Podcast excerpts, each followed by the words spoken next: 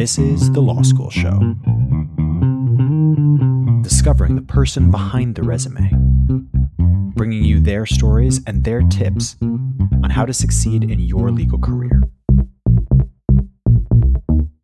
Catch it all here, right now, on The Law School Show. Hello, and welcome to The Law School Show. I'm your host, Emma Huang. Today, we have with us Canada's Deputy Auditor General, Mr. Andrew Hayes. Mr. Hayes joined the Office of the Auditor General in 2005.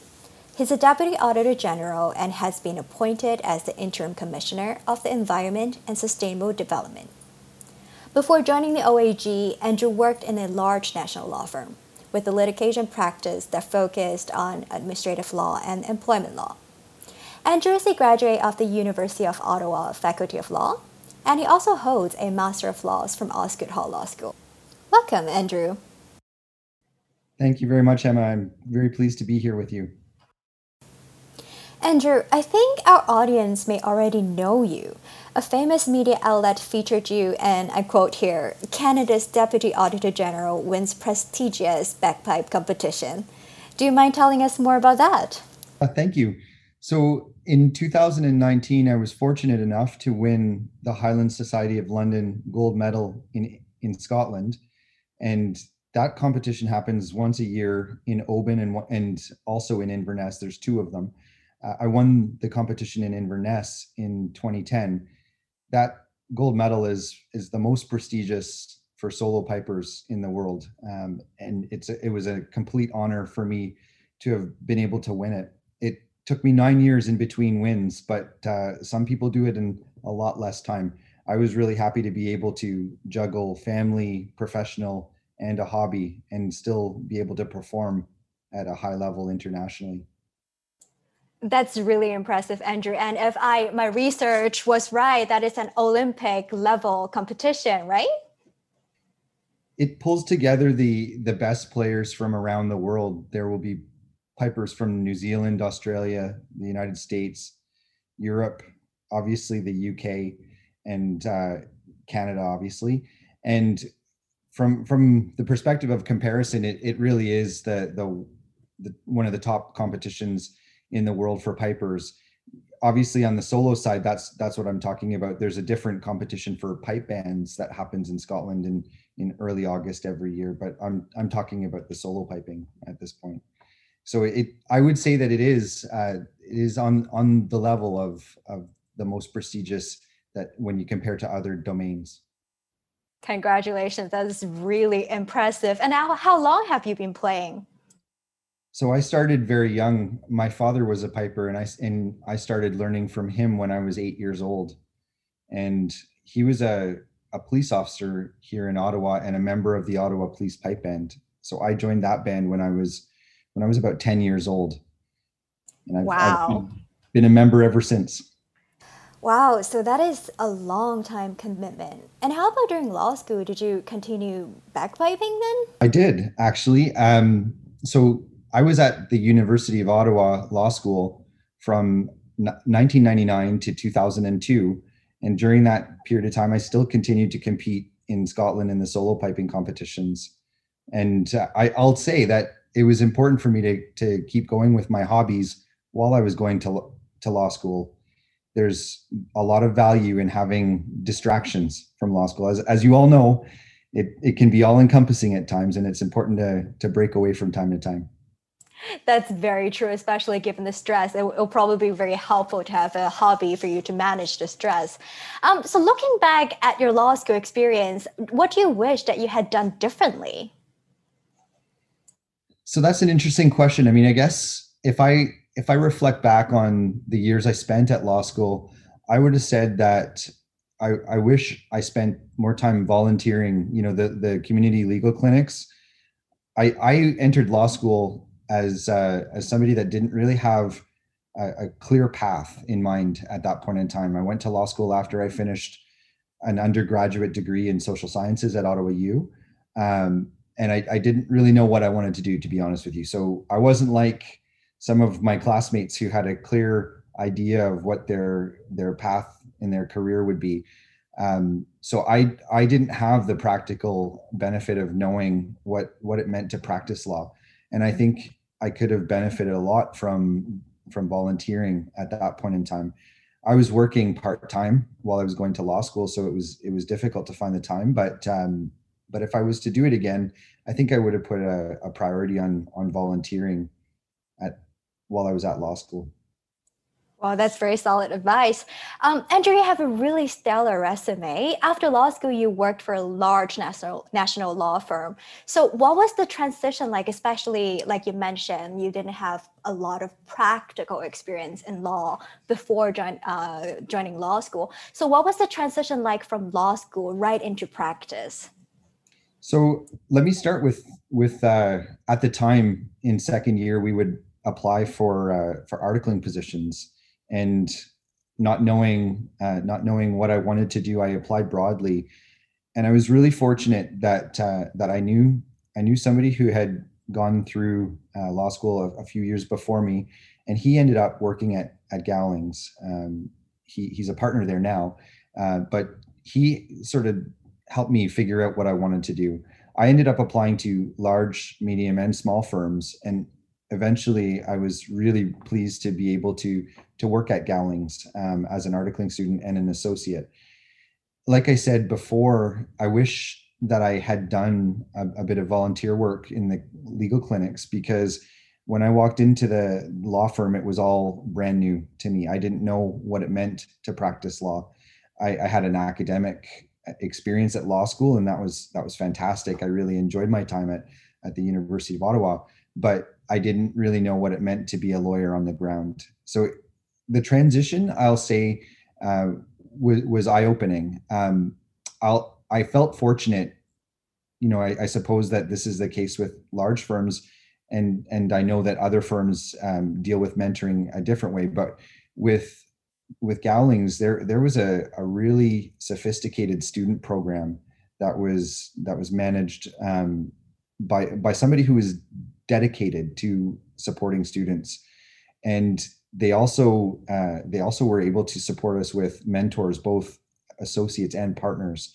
So i think i benefited from from the the advice of of all of those people it helped that there were a number of articling students that were that were together at the same time at the firm so that helped the transition and with a with a large firm like Gowlings, there's a lot of infrastructure to to train and support people. So I I think that helped with my with my transition. It's uh it, it's not easy though, you know, leaving law school and going into the high paced world of the private sector uh, in the legal community. It's it's it's a lot to do, and you've got to you've got to be dedicated to your to your profession in order to do it well. Absolutely. So, on top of the transition, what would you say would be your biggest challenge while you're doing the private uh, practice? So, I recall vividly being in the office of uh, of a person who I who I learned a tremendous amount from a, a, man by the name of Martin Mason, who at the time when I was there, I, I did a lot of work with, and he also uh, was the managing partner of the of the firm at the time in Ottawa, and he, I, I remember, sit, I prepared a memorandum for for him that was intended to be used for a client, and he called me into the office and he said, you know, this is this is good research and everything like that, but you haven't answered what the client wants to know. You haven't gotten to to the service that we need to provide to the client in order for them to be able to move forward with the challenge that they're facing. And I, I would say that that was probably the biggest adjustment I had to make from writing academic papers to being focused on a client's needs and helping them get through a challenge that they're facing. I would say that's the biggest the biggest adjustment I made. Well, thank you so much for sharing that insight, especially as a 1L who's just starting to learn how to write legal memos. That is very useful. So, what would you say would be the most enjoyable aspect practicing in the firm? Without a doubt, I would say that it was working with uh, with really professional and high uh, high achieving individuals. You know, I I would say that at the firm, I, I got the benefit of a rotation in my articles through the advocacy department, the the uh, business department, and the intellectual property department. I found I found that I enjoyed working in the advocacy department the most, but the other the other two departments were very interesting. I I was able to meet some some people in the firm, partners and associates alike, who I tried to model my behavior off of because I saw that the way that they the, way that they treated each other and I saw the way that they treated clients. And you know, I I could rattle off a bunch of names. Um, you know, people like Rick Dearden and Mark Jocelyn in the Ottawa office um, taught me about being uh, client focused, being timely with everything that uh, that I try to do, and those those are life lessons that I, I've carried through as I left the the firm and, and went to the the public sector. But I, I would also say that I made lifelong friendships at the firm with with uh, with people that I both articled with and people that were there before me, and those those relationships continue to this day.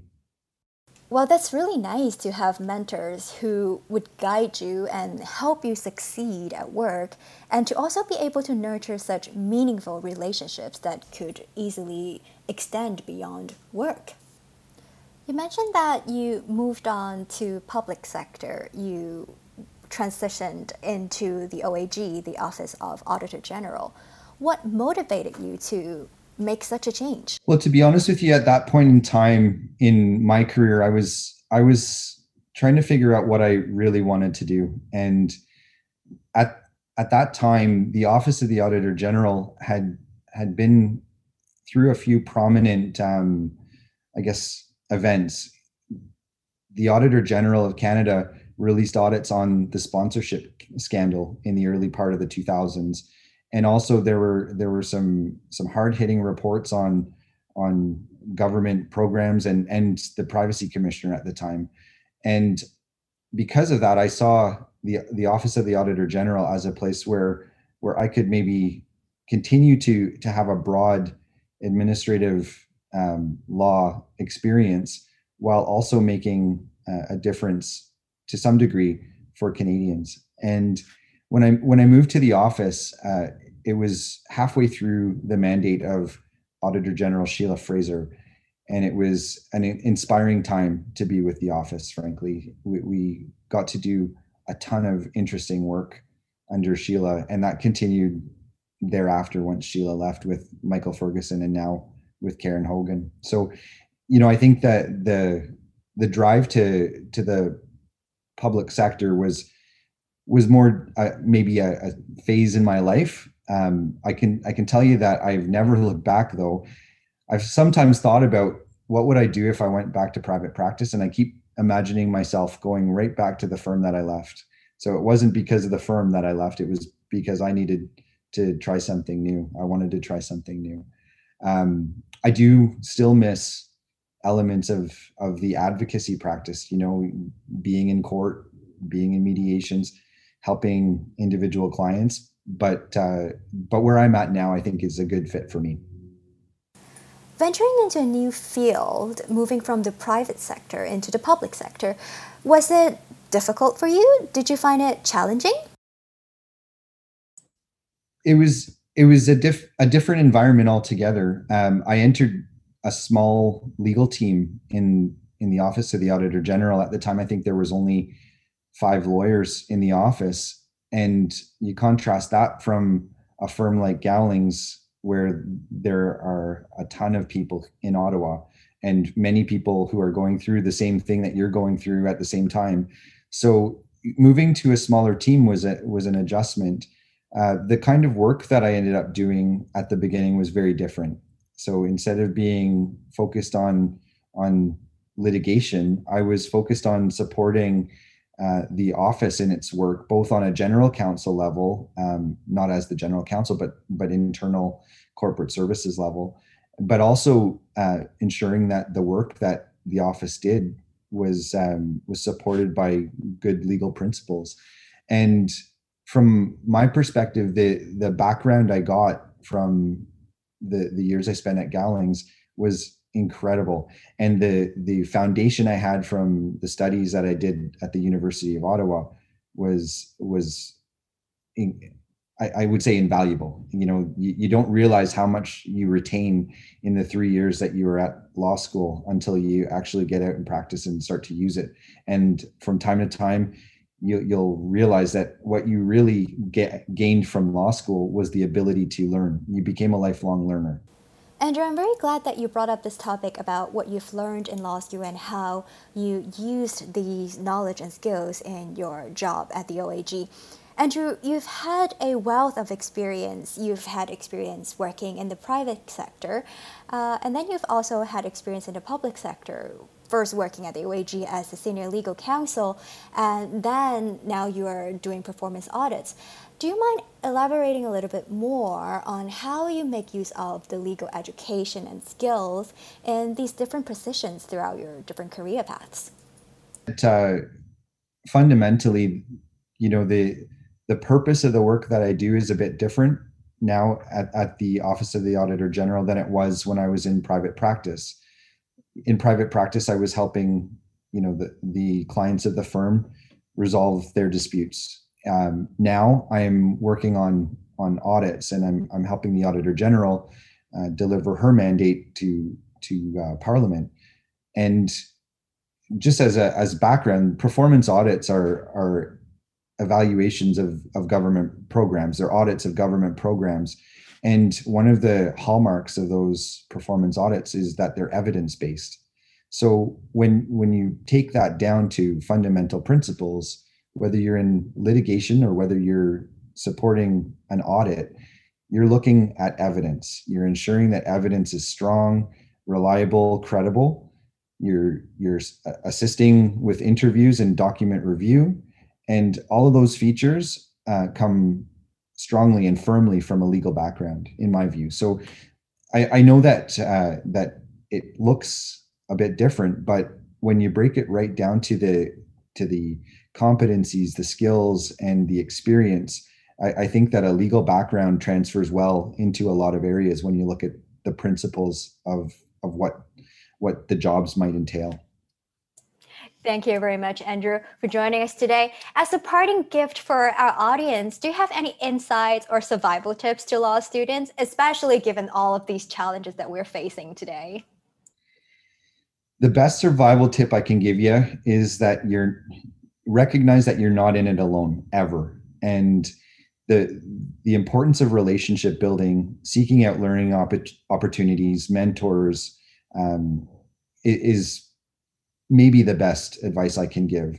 Uh, I think that most people that I've come across in my legal uh, in my legal practice or my, my history with the universities, you mentioned Osgoode Hall and, and uh, my my LLM, but also at the University of Ottawa. Most people are more than willing to to help and to support each other. So I would say that uh, that focusing on that is is the way to get through these challenging challenging times. I can only imagine what it's like to be a law student now. My law school experience was was in person in Fauteux Hall um, most days of the week.